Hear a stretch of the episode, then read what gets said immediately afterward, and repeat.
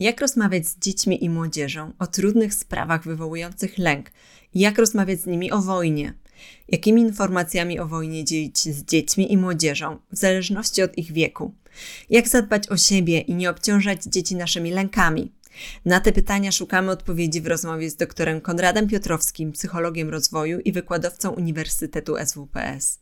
Ja nazywam się Michalina Mruczyk i zapraszam na kolejny odcinek podcastu. Strefa Psyche Uniwersytetu SWPS. Psychologia bez cenzury. Więcej merytorycznej wiedzy psychologicznej znajdziesz na psycheswps.pl oraz w kanałach naszego projektu na YouTube i Spotify. Zapraszamy. Witam serdecznie, panie doktorze. Dzień dobry, pani Michalina i witam wszystkich państwa. Witam wszystkie osoby, które oglądają nas online i jednocześnie zapraszam Państwa do zadawania nam pytań.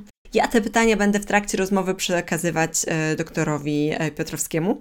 Będziemy starać się na nie odpowiadać. No, temat dzisiejszego webinaru jest tematem e, trudnym. Jest też takim tematem, który powiem szczerze, że jak jeszcze tydzień temu, jako osoba, która pracuje w szkole, szukałam takich materiałów, które mogłabym podesłać moim kolegom, koleżankom, nauczycielom, też rodzicom, z którymi pracuję. I jeszcze tydzień temu było mi trudno znaleźć taki materiał, a dzisiaj już e, wydaje mi się, że e, wielokrotnie ten temat poruszaliśmy i dzisiaj też chcielibyśmy takie najważniejsze rzeczy o tym, jak rozmawiać z dziećmi, z młodzieżą, z młodymi osobami na temat zagrożenia wojną e, zebrać i, i zaopiekować ten temat jak najlepiej. Panie doktorze, jest Pan gotowy, żeby zacząć? Dziękuję bardzo. Chciałabym w ogóle zacząć od tego, jak taką rozmowę zainicjować, jak się przygotować. Myślę tutaj o tym, że e, to trochę jak w, e, w samolocie, kiedy zawsze jak, jak lecę samolotem, e, jest taka instrukcja, jak się zachować w przypadku, gdyby trzeba było na przykład maseczkę sobie założyć, to jest taka informacja o tym, że najpierw zakładamy sobie, a później pomagamy innym osobom dookoła.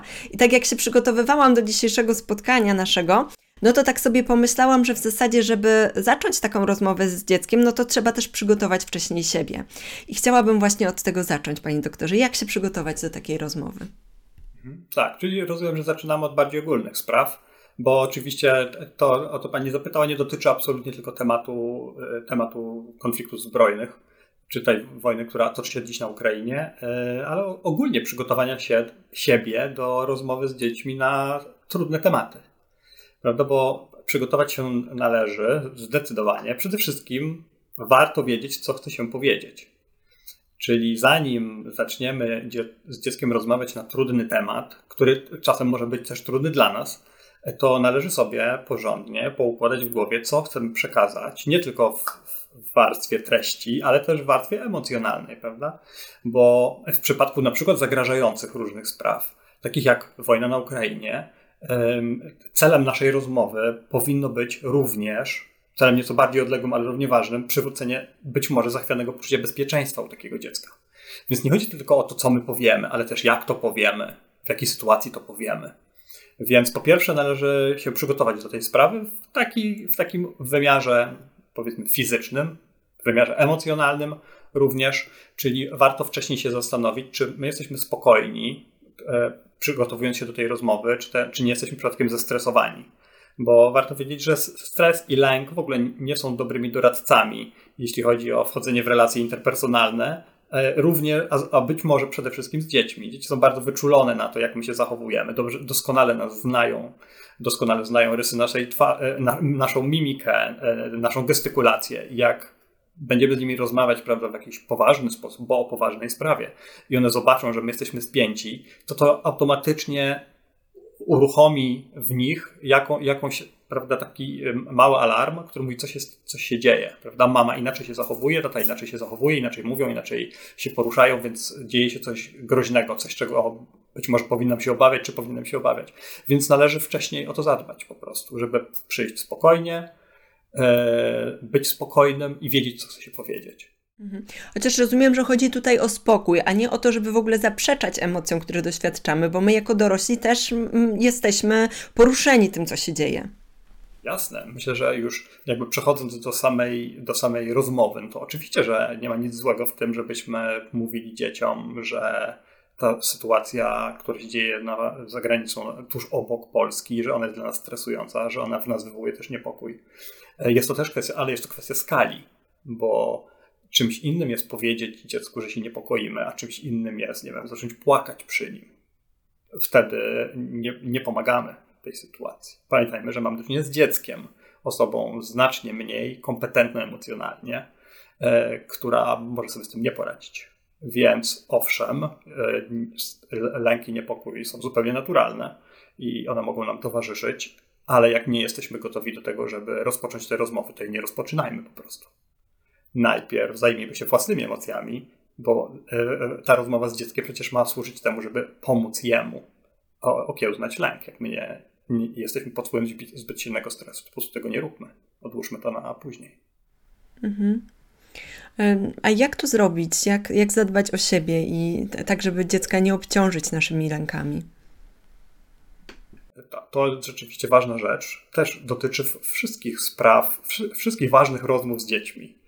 E, po pierwsze, no, mm, należy mieć taki plan i cel, żeby nie obciążyć dziecka naszymi własnymi lękami. E, nie należy dzielić się z dziećmi naszymi emocjami, których ono może nie udźwignąć, a więc emocjami zbyt silnymi. Ale trzeba pamiętać o tym, że świat dzieci i świat dorosłych to są oddzielne światy. Nie rozmawiamy z dziećmi o wielu sprawach, które wydaje nam się, że są dla nich za trudne. Prawda? Jak w naszej rodzinie dojdzie do jakiejś tragedii i mm, ktoś odbierze sobie życie, to nie mówimy siedmiolatce, że no wiesz, ciocia odebrała sobie życie prawda? Tylko zazwyczaj powiemy, ciocia zmarła. Czemu to zrobimy? No zrobimy to, bo wiemy, że komunikat ciocia zmarła jest na poziomie siedmiolatki, a komunikat ciocia odebrała sobie życie już przekracza możliwości siedmiolatki. I tak samo będzie w każdym innym obszarze, tak samo będzie w, w obszarze tej wojny.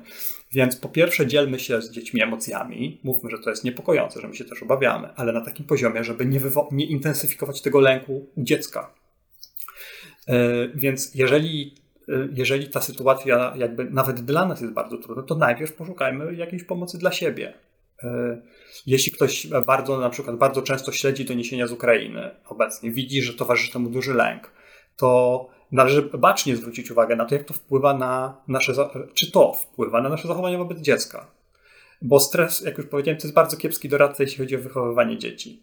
E, zazwyczaj, kiedy jesteśmy zestresowani, to stajemy się bardziej krytyczni wobec dzieci, mniej akceptujący, bardziej skoncentrowani na swoich uczuciach, a mniej skoncentrowani na uczuciach dziecka. I łatwo w takiej sytuacji być dla niego nie tyle oparciem, co właśnie do, jeszcze dodatkowym źródłem stresu. Więc jeżeli widzimy u siebie, że ta sytuacja zaczyna nas też przerastać, jest nam trudno, mamy trudności z tym, żeby spać na przykład, e, kręcimy się z boku na bok, prawda, rozważając, co się może stać, jak ta sytuacja może dalej się rozwinąć jak mamy sobie z tym poradzić. To, jeśli, jeśli to jest uporczywe, jeśli to utrudnia nam pracę, to najpierw omówmy to ze specjalistą, omówmy to z psychologiem chociażby.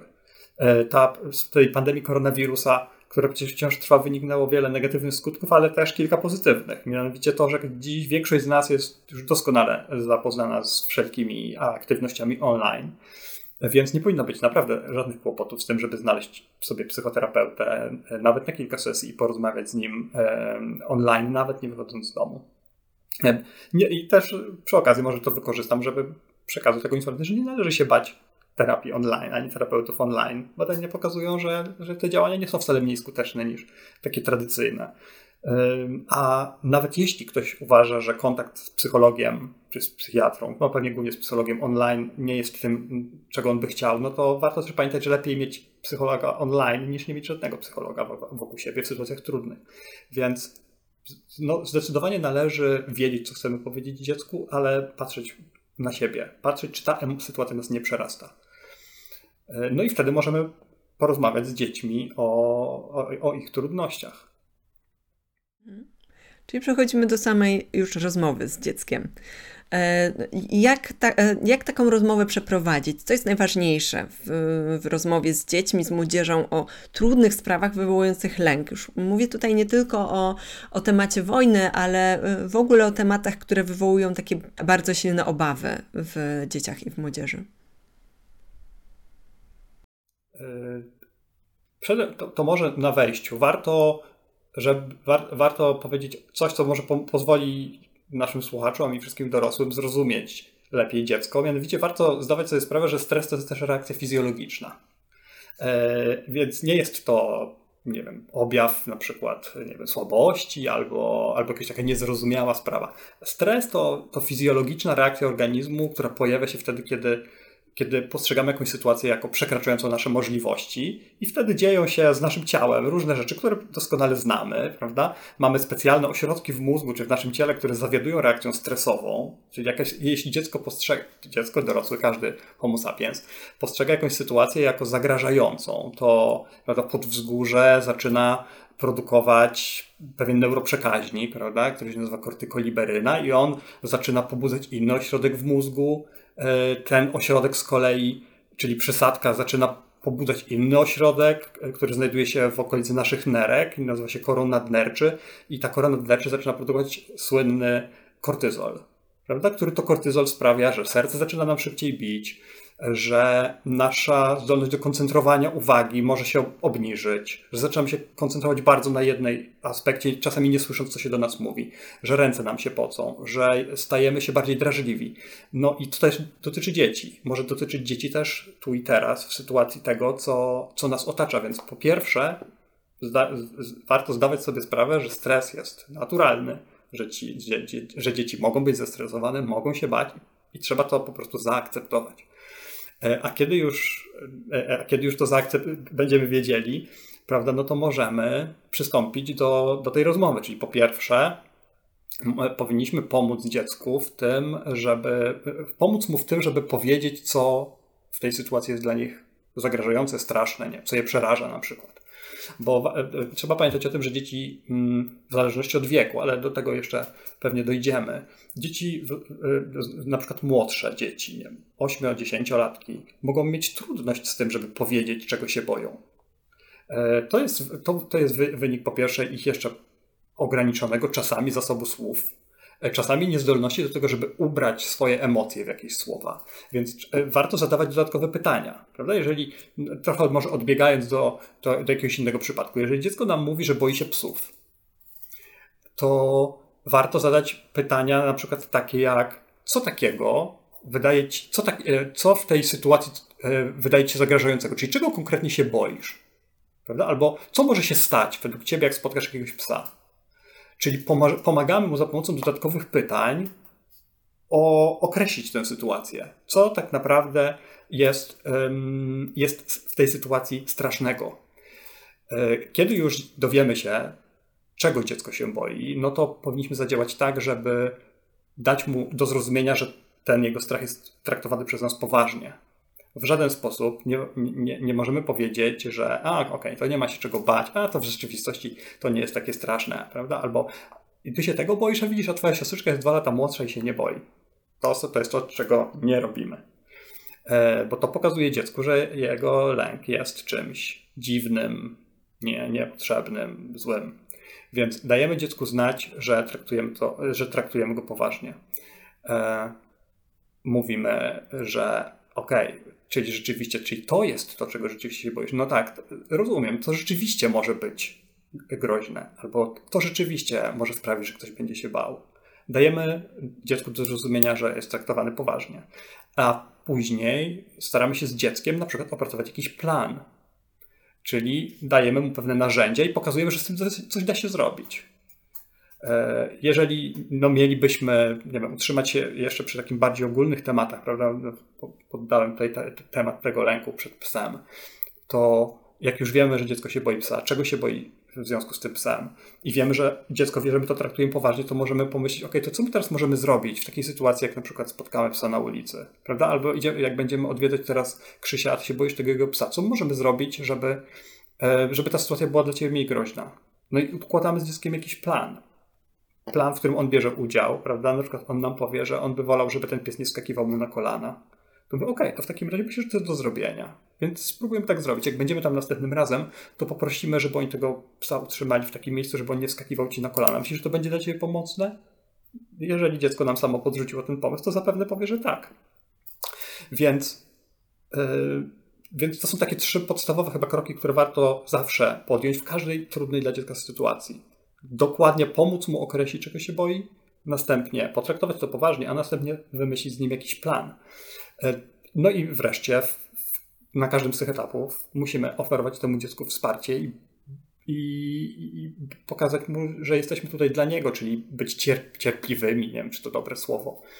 E, czyli pamiętajmy, że e, zmiany wymagają czasu, że strach, zwłaszcza jak się jest dzieckiem, jest bardzo silnym uczuciem, że to, to nie jest błahostka, e, że jak ktoś się czegoś boi dziś, to to, to, to, to bardzo trudno jest sprawić, żeby on za dwie godziny się już tego nie bał.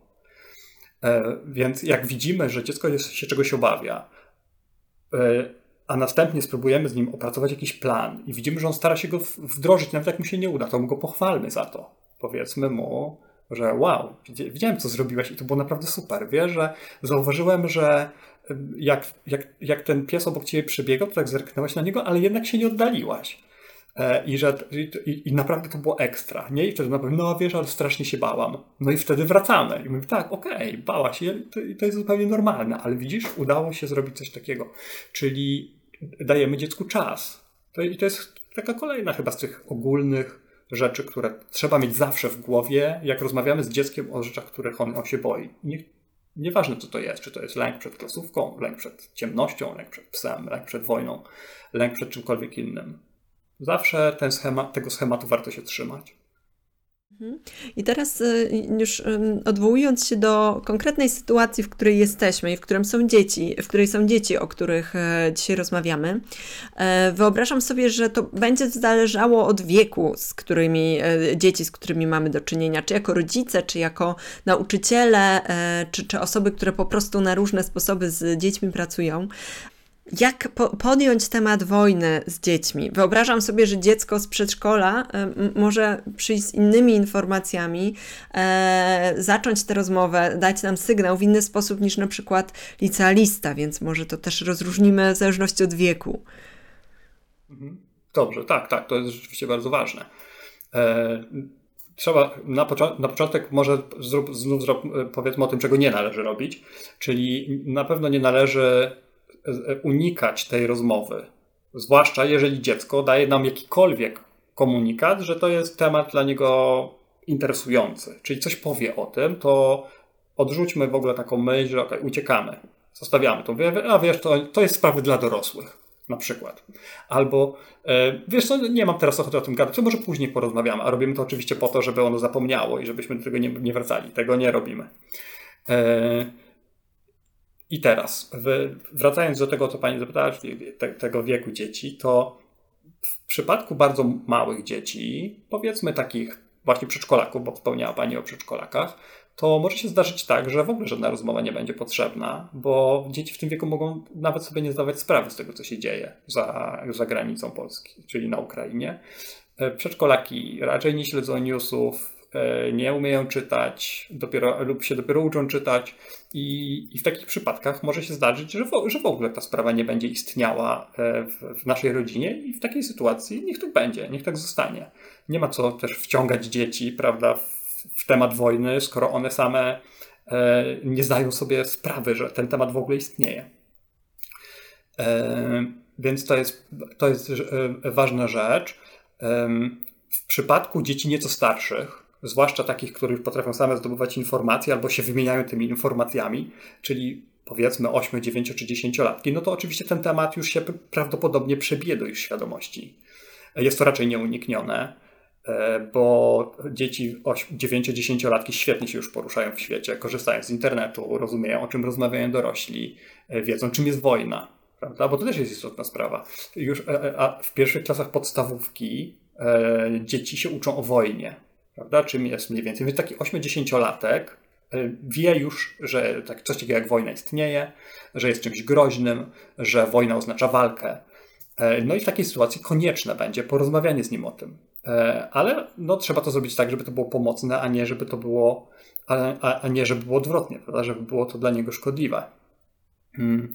Więc w zależności, no i teraz wracając, może już teraz konkretnie do tego Pani pytania o dzieci, prawda, na różnych etapach, to z różnymi, z dziećmi na różnych etapach trzeba będzie e, dawkować informacje w różny sposób. Bo, e, ale może jeszcze wcześniej troszeczkę, zanim jeszcze zaczniemy dawkować, to warto zacząć od tego, żeby sprawdzić, co dziecko już wie. To jest na, to na tym etapie przygotowania i rozpoczęcia rozmowy. Co dziecko w ogóle wie? Jak dziecko nam przychodzi ze szkoły na przykład, tak było w przypadku mojej córki, która przyszła ze szkoły i powiedziała, że wiesz, dzieci, e, tam dzieciaki u mnie w klasie mówią, no i powiedziała mi, co mówią, że jest wojna na Ukrainie. E, I, no i, to jest taki moment, w którym dowiadujemy się, co dziecko wie, bo to nam pozwoli, po pierwsze, no oczywiście dowiedzieć się, co wie, ale też pozwoli nam zrozumieć, jak ono myśli o tej całej sytuacji. E, czyli możemy, nie wiem, jakieś zadać pytanie, prawda? A może mi powiedzieć, co, co ty wiesz o wojnie w ogóle? E, jak, myślisz, jak myślisz, czym jest wojna? Albo co twoi koledzy, czy tam twoi koleżanki w przedszkolu, czy w, czy w szkole mówili na ten temat? Możesz mi powiedzieć?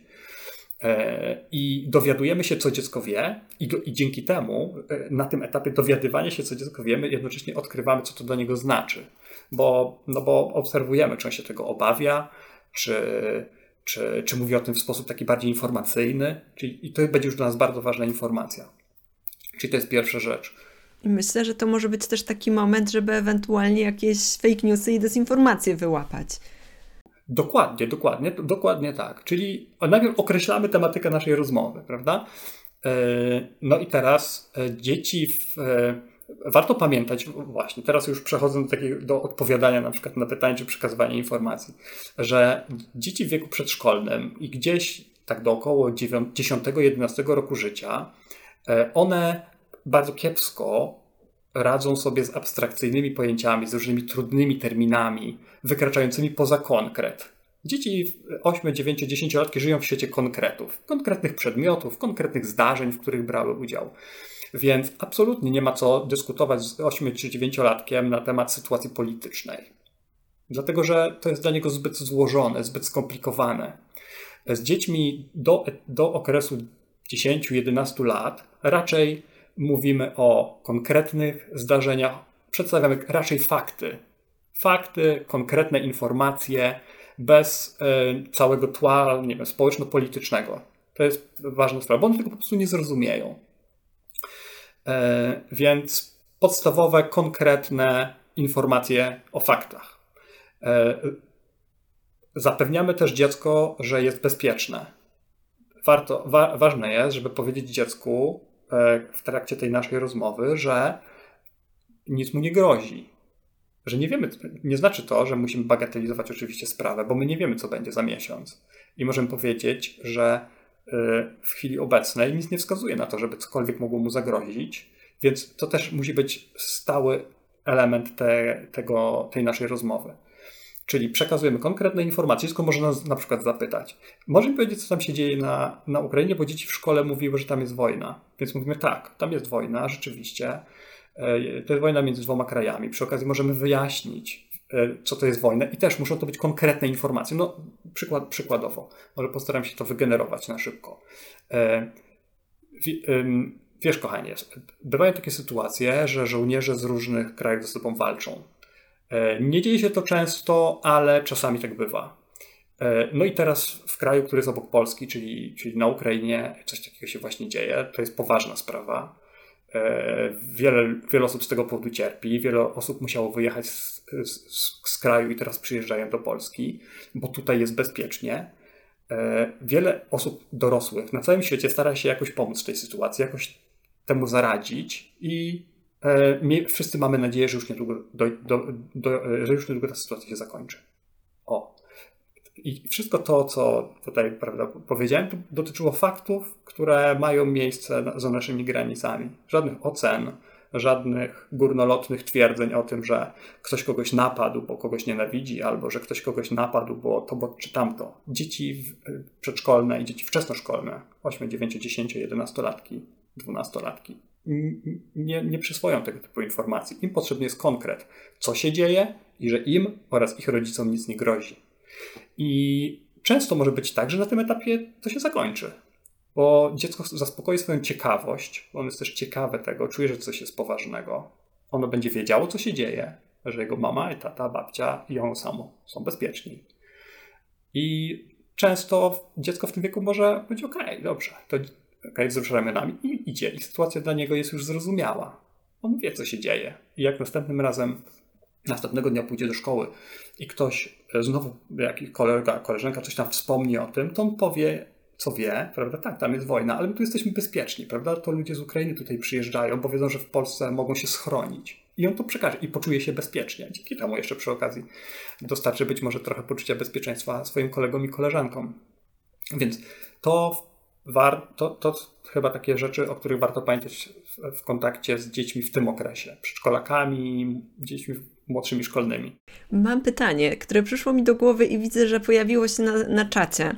Dlatego, że mówił Pan, Panie Doktorze, o tym, żeby, nie, żeby na tym etapie rozwoju nie wchodzić w takie kawałki mniej konkretne, e, czyli jakieś takie tło społeczne e, tego, co się e, zadziewa, ale zadała nam tutaj jedna z mam pytanie o, o taką sytuację, kiedy na przykład jedna z osób z klasy pochodzi z Rosji i tutaj E, e, ja zacytuję to pytanie. W szkole podstawowej nawiązała się spontanicznie rozmowa między uczennicami, z których jedna pochodzi z Rosji.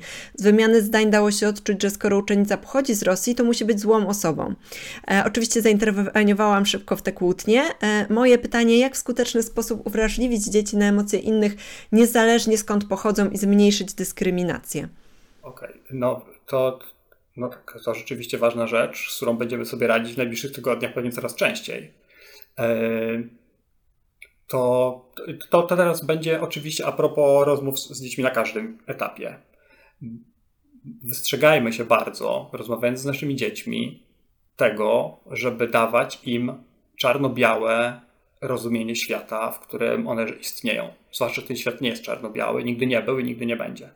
Więc mówienie dzieciom, że po tej stronie są źli, a po tej stronie są dobrzy, E, że Rosja napadła Ukrainę, czy Rosjanie napadli Ukrainę, czy Rosja, nie wiem jak to ktoś może ująć, e, i Ukraińcy z tego powodu cierpią, jest bardzo nie, nieodpowiednim przekazem.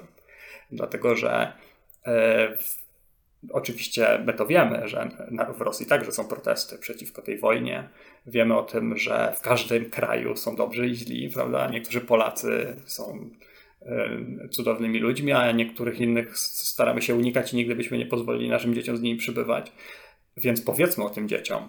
E, nie, w ogóle nie operujmy kategoriami krajów, tylko kategoriami konkretnych zdarzeń, konkretnych osób, które rozpoczęły konkretną sytuację. Więc wprost należy powiedzieć, że e, kiedy, kiedy mówimy o tym, że czasami bywa tak, że jest wojna między jakimiś krajami, to trzeba powiedzieć o tym, że w każdym kraju, tak samo właśnie w, w Rosji, która e, jest teraz w stanie wojny z Ukrainą, najechała Ukrainę, czy jak, jakiego tam terminu moglibyśmy użyć, że tam też jest wiele osób, które się z tym nie zgadzają. Że to jest sprawa, którą została podjęta, którą, o której zdecydowa, zdecydowały władnie prezydent czy danego kraju. E, I żeby pamiętać o tym, że ludzie są różni po prostu. To jest e, no to, to jest bardzo ogólna rzecz, która dotyczy w ogóle rozmów, rozmawiania z dziećmi. Oczywiście e, jestem, nie, nie, nie jestem. Mm, nie jestem już dzieckiem, żeby wierzyć, że wszystkie dzieci w naszym kraju otrzymają taki zrównoważony albo jakiś taki przekaz pełen też szarości. E, tak nie jest, bo wielu dorosłych nawet nie myśli w tak złożony sposób o świecie przecież. Tak? Czyli myślą o, myśli o świecie w kategoriach prostych zależności, typu Rosjanie źli, Ukraińcy dobrzy, e, bez wskazywania, bez zastanawiania się również nad tym, że, że Rosjan jest 140 milionów i na pewno nie jest tak, że wszyscy oni marzą o tym, żeby brać udział w wojnie. Zresztą żołnierze, którzy są obecnie na Ukrainie, rosyjscy prawdopodobnie, jestem o tym przekonany, zdecydowanie woleliby siedzieć w swoich garnizonach e, pewnie niż walczyć. I no zadbajmy o to, żeby o tym rzeczywiście mówić jako nauczyciele. Nie, być może przede wszystkim nie możemy od tego tematu uciekać, więc musimy go po prostu zniuansować. Ale myślę, że rzeczywiście musi być na to gotowi, bo jestem przekonany, że osoby narodowości rosyjskiej, które przebywają na terenie Polski, nie będą miały lekkiego życia. A dzieci, e, z racji na to, że niestety wzorują się często na swoich często, że wzorują się na swoich rodzicach, to jak otrzymają w domu przekaz, że Rosjanie są źli, a Ukraińcy są dobrzy, to wyciągną już na poziomie 7, 8, 9 latka wniosek, skoro Rosjanie są źli, a w mojej klasie jest Rosjanka, to najwyraźniej ona też jest zła. Bardzo nieprzyjemna sytuacja, no i po prostu przedstawiajmy, wyra- opisujmy świat takim, jak on jest, a taki właśnie jest. Rosjanie są różni. Czyli to jest też taka informacja dla rodziców. E, jak już podejmujemy tę rozmowę, to tak, żeby nie przedstawiać tego świata jako czarno-białego. Pewnie. Tak, tak. Mhm. Ważne jest też w tej sytuacji i w klasie, no jak mamy wtedy dużo, dużą grupę dzieci, czy też w naszych domach, żeby pozwolić dzieciom też zadawać pytania. To jest kolejna ważna rzecz. Czyli dziecko najpierw nas informuje, ok, chce się dowiedzieć czegoś, co się dzieje na tej Ukrainie, bo mówią to, bo mówią tamto, albo słyszałem, jak rozmawiałaś z tatą i coś tam było, powiedz mi o tym. Ok, my wyjaśniamy i nie poprzestajmy na tym. Myślę sobie, ok, powiedziałam mu, to teraz ok, kończ, kończę. Zwłaszcza, że temat jest taki, no, niełatwy. Nie, właśnie trzeba zapytać, ok, chcesz się czegoś dowiedzieć, albo czy, nie wiem, coś, wszystko jest ciebie, coś jest dla ciebie niejasne, co powiedziałam, może chcesz o coś zapytać. To jest bardzo ważna rzecz na każdym etapie. Pięciolatka należy o to zapytać, i piętnastolatka, z tym tylko, że pięciolatek częściej powie, nie, już, mi wszystko, już wszystko wiem, dzięki. E, bo on zaspokoi swoją ciekawość. Piętnastolatek może mieć całą masę różnych pytań, e, bo z, z, nim przede wszystkim rozmowa będzie już zupełnie inna. To może przeskoczmy, co? Parę lat do przodu, mhm. pani Michalino. Tak, tak. Właśnie chciałam zaproponować, co z tym piętnastolatkiem. No właśnie. Kiedy rozmawialiśmy przed, przed momentem, to miałem w głowie takie dziecko właśnie 8-10-letnie, chyba może trochę jak moja córka, która ma lat 11. Ale to teraz ominimy pewien okres w życiu dziecka, taki 12, 13, 14 i wskoczmy do 15, 16, czyli do dzieci y, w takiej już no, trochę późniejszej adolescencji, późniejszym okresie dorastania, e, które mają już bardzo dużą wiedzę o świecie. Potrafią świetnie analizować fakty, chętnie to robią. E, roz, potrafią rozkładać sytuację na części pierwsze, chcą pogłębiać swoje rozumienie jakiegoś zdarzenia. Ich pojmowanie świata jest już bardzo złożone. No i y, dzieci w tym wieku wiele informacji zdobędą same, bez nas. Nie, nie, w przypadku przedszkolaka prawdopodobnie on się tego nie dowie, dopóki ktoś mu tego nie, wprost nie powie w oczy. W przypadku 15-latka możemy być pewni, że on się tego dowie. Jeżeli nie będzie chciał z nami rozmawiać, czyli wyobrażam sobie teraz taką sytuację, że ktoś może z Państwa słuchaczy ma w domu 15-16-latka i jeżeli do tej pory ten temat w ogóle w Państwa domach nie wybrzmiał, to chyba warto zapytać samemu, e, jak ten temat podnieść. Trudno mi sobie wyobrazić, że ten temat nie zaistnieje w żadnym domu, gdzie jest nastolatek, ale być może. To wtedy warto już się zainteresować, czemu ten temat nie istnieje w, w rodzinie, prawda, bo na, na 100% on o tym wie. I to jest też o tyle ważne, że nastolatki korzystają dużo z internetu, e, więc dużo informacji mogą mieć na temat tego konfliktu, a jednocześnie warto pamiętać o tym, że przecież internet jest też polem walki. E, politycy wszelkiej maści, nie tylko rosyjscy, polscy politycy i niemieccy politycy i amerykańscy politycy wykorzystują internet również do tego, żeby manipulować opinią publiczną, żeby lansować pewne własne punkty widzenia, tak żeby one wyglądały jak jakaś obiektywna prawda. E, posługu, posługują się na przykład tak zwanym społecznym dowodem słuszności bardzo często, prawda, tworząc różnego rodzaju fikcyjne konta, czy wręcz podobne jakieś boty, które same potrafią generować informacje. Społeczny dowód słuszności polega na tym, że wydaje nam się, że ktoś taki jak my ma pewne określone zdanie i wtedy łatwiej jest nam uwierzyć, że my też powinniśmy mieć to samo zdanie. Prawda? Jak ktoś mówi, że no ja mam też dzieci, mieszkam w Polsce i mo moim zdaniem to jest tak, to ten ktoś jakby daje nam informację, jak my powinniśmy myśleć. My myślimy, ok, ludzie tak myślą, to chyba ja też powinnam. To jest bardzo groźne i czemu o tym mówię? Bo przez to, że nastolatki spędzają dużo czasu w internecie, to mogą wiel do wielu informacji docierać i one mogą być nieprawdziwe. I dlatego warto ten temat omówić z, tak, z taką osobą, żeby się dowiedzieć znowu, co ona wie, e, i czasami być może wyjaśnić różne sprawy, pokazać właśnie, że świat nie jest czarny i biały, tylko że ma, różne, ma wiele różnych odcieni. E, mhm. więc, więc, no, więc tak, po pierwsze, z nastolat, o, o, właśnie, o tych nastolatkach trzeba pamiętać, że one wiedzą, dużo wiedzą i trzeba z nimi o tym porozmawiać. E, tutaj się pojawia pewien kolejny temat, e, który przyszedł mi do głowy, bo w przypadku takich małych dzieci jedną z ważnych rzeczy jest też to, żeby nie epatować obrazami tej wojny. Pamiętajmy, że, że trauma czy różnego rodzaju stresowe zaburzenia mogą się rozwiązać nie tylko wtedy, kiedy my sami doświadczymy czegoś, czyli to nie, być może to nie nasz dom został zbombardowany, ale kiedy mamy 8 lat i widzimy płonące domy albo martwe ciała, to możemy doświadczyć um, różnego rodzaju stresowych zaburzeń. Więc musimy ograniczyć dzieciom dostęp do informacji po prostu wyłączyć telewizor, nie oglądać go, nie oglądać wiadomości przy dzieciach, gdzie czołgi, kiedy czołgi strzelają do domów, kiedy pokazują, pokazywane są rodziny, które uciekają z dziećmi przed ostrzałem. Małe dzieci nie powinny tego oglądać i proszę po prostu tego nie robić. W przypadku starszych dzieci, teraz o których mówimy, 15-16-latkowie, my jako rodzice tych dzieci powinniśmy już mieć pewną świadomość, czy one są na tyle dojrzałe, żeby to widzieć, czy też nie. I w zależności od tego podejmować decyzje, bo może być taka sytuacja, że na przykład powie nam 15 czy 16-latek włącz wiadomości, bo zaraz będą coś tam mówić o wojnie na Ukrainie. No i w, w tym wieku prawdopodobnie w większości przypadków one będą gotowe do tego, żeby to obejrzeć. E, to wtedy bądźmy tam z nimi, właśnie z powodu tego, że dzieci w tym wieku oglądają różne obrazy, przyjmują treści, ale my nie będziemy, musimy wiedzieć, co one rozumieją z tego, co widzą. Pamiętajmy, że 15 czy 16-latek to jest wciąż dziecko i myśli o świecie w jakiś oczywiście bardzo złożony sposób, ale nie zawsze prawdziwy. On jeszcze wciąż w porównaniu do nas dorosłych bardzo mało o tym świecie wie, więc trzeba być tam z nim, wiedzieć, co on myśli o tym, co on mówi, czasami go poprawić, czasami powiedzieć, hej, ale wiesz co, no chyba jednak troszeczkę za bardzo to upraszczasz, wiesz, bo zwróć uwagę na to, że to i to i to. E, więc w przypadku takich dzieci nie musimy tak mocno jakby uważać na informacje, które do niego dopływają, ale za to musimy kontrolować to, co on z tych informacji wyłuskał, co rozumie na ten temat i co wie, a czego nie wie. E, więc to jest, tak, to jest kolejna ważna rzecz, jeśli chodzi o, o nastolatki. O właśnie, jeszcze taka kolejna sprawa, to z, z dziećmi w tym wieku można już rozmawiać też dość szczerze.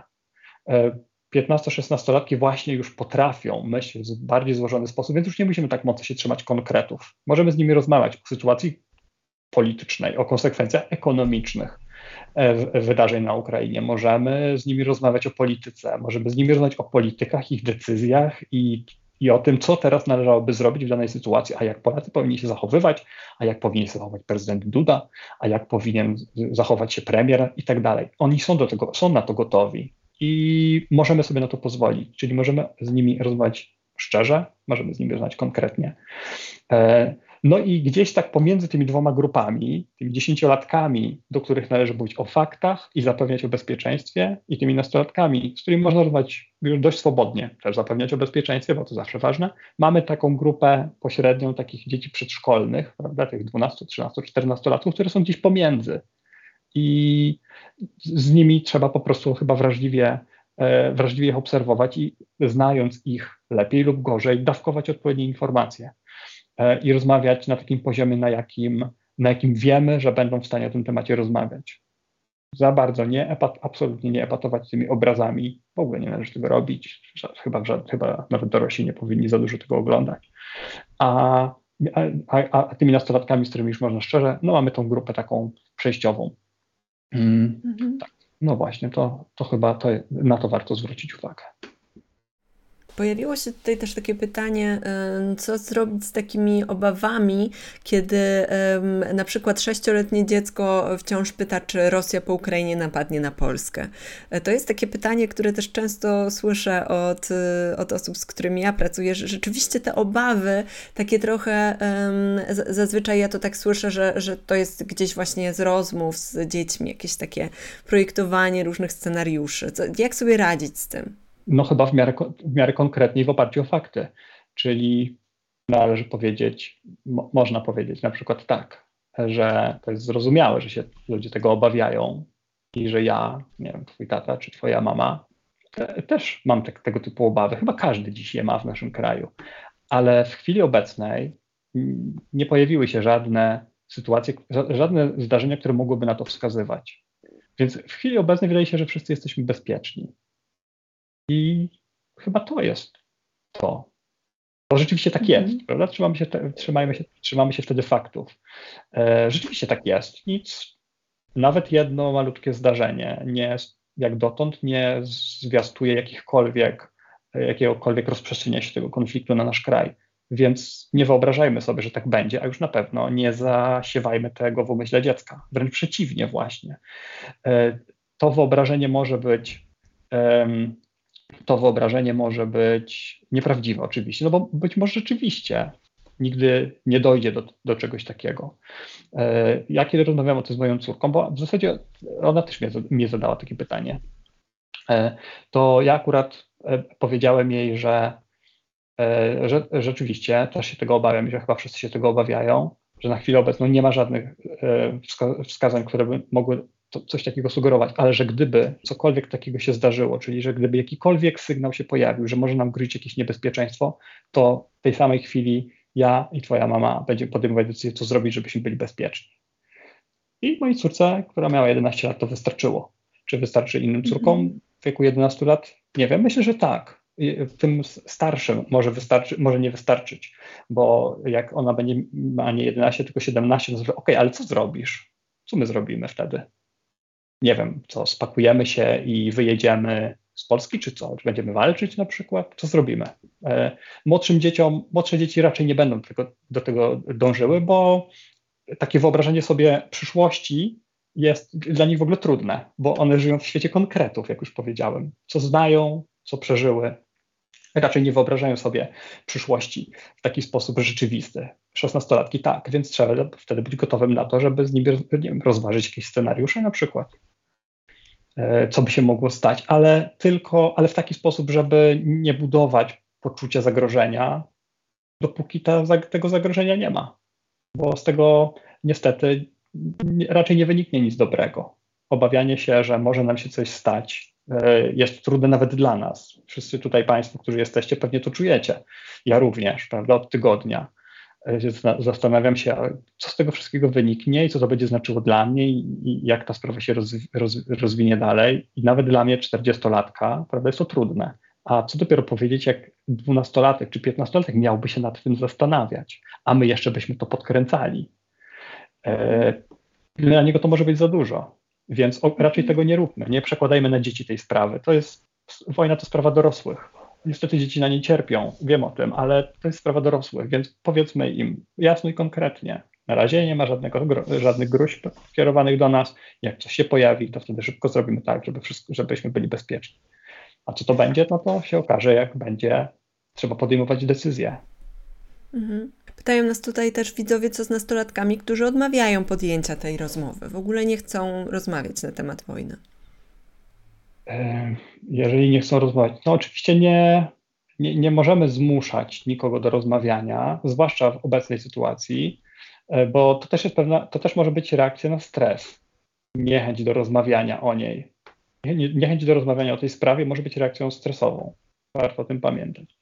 E, może jeszcze będzie okazja, żeby o tym chwilę porozmawiać w ogóle o stresie, nie wiem, o, o tym, co może się teraz, czego mogą teraz doświadczać dzieci, czyli na przykład o strej reakcji stresowej. Prawda? Pewnie częściej te, które przyjeżdżają z Ukrainy, ale, ale te, które tutaj przybywają, być może też. I jedną z takich reakcji na stres jest też nierozmawianie o nim, niechęć do tego, żeby się kontaktować, oddalić się od niego. Pozwólmy na to dzieciom. Ja może zdradzę, że o 18.30 będę rozmawiać z dr Ewą Pragłowską na temat właśnie lęku i niepokoju, więc jeżeli ktoś chciałby wiedzieć, jakie są takie reakcje i jak sobie z nimi radzić, to też zapraszam, żebyście o, o, zaczekali i przełączyli się o 18.30 na też ten webinar. Tak, no więc e... odpowiadając, odpowiadając, pozwólmy na to, żeby o tym nie rozmawiać. Jeżeli a, no właśnie, w takiej sytuacji zakończmy tak. Jeśli tylko będziesz chciała o czymś porozmawiać, czy będziesz czuła, że coś jest dla ciebie niejasne, chcesz coś zapytać, to po prostu zawsze jestem tutaj, zapytaj, przyjdź, powiedz. A jeśli nie, nie czujesz takiej potrzeby, to okej. Okay. Może innym razem mhm. porozmawiamy. Panie doktorze, rozmawiamy teraz o dzieciach, które y, mamy pod swoją opieką w Polsce. E, o, o, naszych dzieciach. Myślę, że tutaj część widzów zadawała pytania w kontekście własnych dzieci lub e, dzieci, z którymi pracują jako e, nauczyciele, czy, czy w jakichś innych rolach. A co z dziećmi? Przypuszczam, że część z naszych widzów być może pod swoim dachem przyjęło bądź przyjmie osoby uchodźcze z Ukrainy. e, planuje to, już to zrobiły, lub pracują jako wolontariusze w, w różnych miejscach. E, I, I co z dziećmi, e, dla których to doświadczenie wojny nie jest tylko e, zasłyszane czy obejrzane gdzieś w wiadomościach, tylko rzeczywiście doświadczyli już tego na własnej skórze, uciekając lub słysząc relacje od rodziny, bo mieszkają może już w Polsce, ale kontaktują się z rodziną? To na poziomie ogólnym jakby chodzi o to samo, czyli żeby przywrócić albo utrzymać poczucie bezpieczeństwa. Dokładnie do, tak jak dzieci polskie, tak i dzieci przyjeżdżające z Ukrainy. Chodzi dokładnie to samo. Tyle, że w przypadku dzieci przyjeżdżających z Ukrainy niemal pewne jest, że częściej będziemy musieli przywrócić to poczucie, a nie je utrzymać, dlatego że większość z nich to poczucie bezpieczeństwa utraciła, opuszczając swoje domy, pakując się w pośpiechu, wysłuchując przez ileś tam godzin podróży pociągiem różne tragedie, o których ludzie na pewno w tym pociągu rozmawiają. Więc w przypadku, w przypadku dzieci z Ukrainy chodzi nam o to samo, ale tam częściej będziemy mieli do czynienia z dziećmi, które doświadczają e, poważniejszych reakcji na stres. Głównie podejrzewam, że należy się spodziewać ostrej reakcji stresowej e, która występuje właśnie w kilka, zazwyczaj kilka godzin, kilka dni po zdarzeniu traumatycznym, ma pewną swoją dynamikę, którą też warto znać. Może chwilkę nawet będzie okazja, żeby, żeby o tym powiedzieć, bo to z tym będziemy się spotykać. Czyli z dziećmi, które doświadczają ostrej reakcji stresowej, e, która będzie trwała, zazwyczaj trwa miesiąc mniej więcej, czy przepraszam, do miesiąca. Taka ostra reakcja na stres. Trwa od kilku dni do zazwyczaj do miesiąca. I w trakcie tego okresu możemy się spodziewać bardzo różnych reakcji takich dzieci. E, począwszy od tego, że one będą wycofane, będą, nie będą chciały rozmawiać, będą starały unikać kontaktu z ludźmi, aż do takiej sytuacji, w której będą zaprzeczały temu, co się stało, będą wręcz być może w sposób bardzo intensywny dążyły do tego, żeby, żeby się dowiadywać, nie wiem, rozmawiać o tym, żartować z tego, żeby będą na przykład opowiadały czasem być może w takich bardzo e, jakichś nieprzyjemnych słowach o tym, co by, mogło, co by mogło się stać, albo oglądać obrazy na przykład ofiar tej wojny, to też jest możliwe w tym okresie ostrej reakcji na stres. Mhm. Mogą też być, o właśnie, e, e, jedną z takich charakterystycznych zachowań dzieci w, w ostrej reakcji na stres jest też to, że mogą stać się bardziej agresywne, wulgarne, mogą czasem nawet sięgać po przemoc wobec innych rówieśników czy wobec dzieci. I to jest, to jest kilka tygodni, kiedy to jest traktowane jako raczej naturalna reakcja dziecka, ale też dorosłego, ale rozmawiam o dzieciach, na silny stres. Nazywamy to ostrą reakcją stresową. Ona zazwyczaj wygasa, z czasem spada. Po miesiącu te zachowania powinny, powinny wrócić do normy, mniej więcej. Co nie znaczy oczywiście, że dzieci zapomną o tym wszystkim, co przeżyły. Tak nie będzie. Ale ostra reakcja na stres zazwyczaj mija. E, I co należy robić w, w tym okresie, bo chyba to jest teraz to, to jest to, z czym ludzie się będą właśnie kontaktować, zwłaszcza ci, którzy na przykład przyjmują dzieci z, z Ukrainy. Więc po pierwsze, być, proszę być przygotowanym na to, że takie rzeczy mogą się zdarzać. E, proszę zaakceptować to, że tak po prostu jest i że my nic z tym nie zrobimy. Niektóre będą się wycofywały, inne będą agresywne, a jeszcze inne będą się zachowywały w inny sposób co, co powinniśmy robić? Powinniśmy po pierwsze odciążyć taką osobę z, nie wiem, z różnych obowiązków, nie obciążyć jej obowiązkami, nie, mówiąc, nie mówić takiemu dziecku, że okej, okay, no ale jesteśmy tutaj w nowym miejscu, teraz zrób to, zrób tamto, zrób siam, to rozpakowuj się, um, nie wiem, przygotowuj swój dom, no nie możemy przecież siedzieć bez ruchu, a więc czasami możemy. To dziecko, jeżeli doświadcza ostrej reakcji na stres, to może sobie siedzieć bez ruchu i musimy mu na to pozwolić. Musimy pozwolić mu na odpoczynek. Jak chce być samo, to niech będzie jak nie chce z nami rozmawiać, to niech nie rozmawia. E, ale jak chce rozmawiać, to rozmawiajmy. Przy czym ważne jest, żeby w, tej, w tym okresie właśnie tego, tych najbliższych tygodni, bo o, to, o tym tutaj mowa, żeby nie starać się tych dzieci wciągać w nadmiernie emocjonujące rozmowy. Żadnego tam przepracowywania traumy, żadnego, mm. prawda, a opowiedz mi, co ci się zdarzyło, z myślą taką, a no może mu ulży. Nie. Właśnie chodzi o to, że ostrej reakcji na stres nasz organizm i nasza psychika stara się uporządkować sytuację, ogarnąć się w nowej rzeczywistości. Nie chcemy wracać do tego, e, po raz kolejny. Nie chcemy przypominać sobie i opowiadać komuś, jak to, prawda, sufit nam się zawalił musieliśmy uciekać. Zostawmy dzieci na tych kilka tygodni e, w takim stanie, w jakim one są. Bądźmy obok.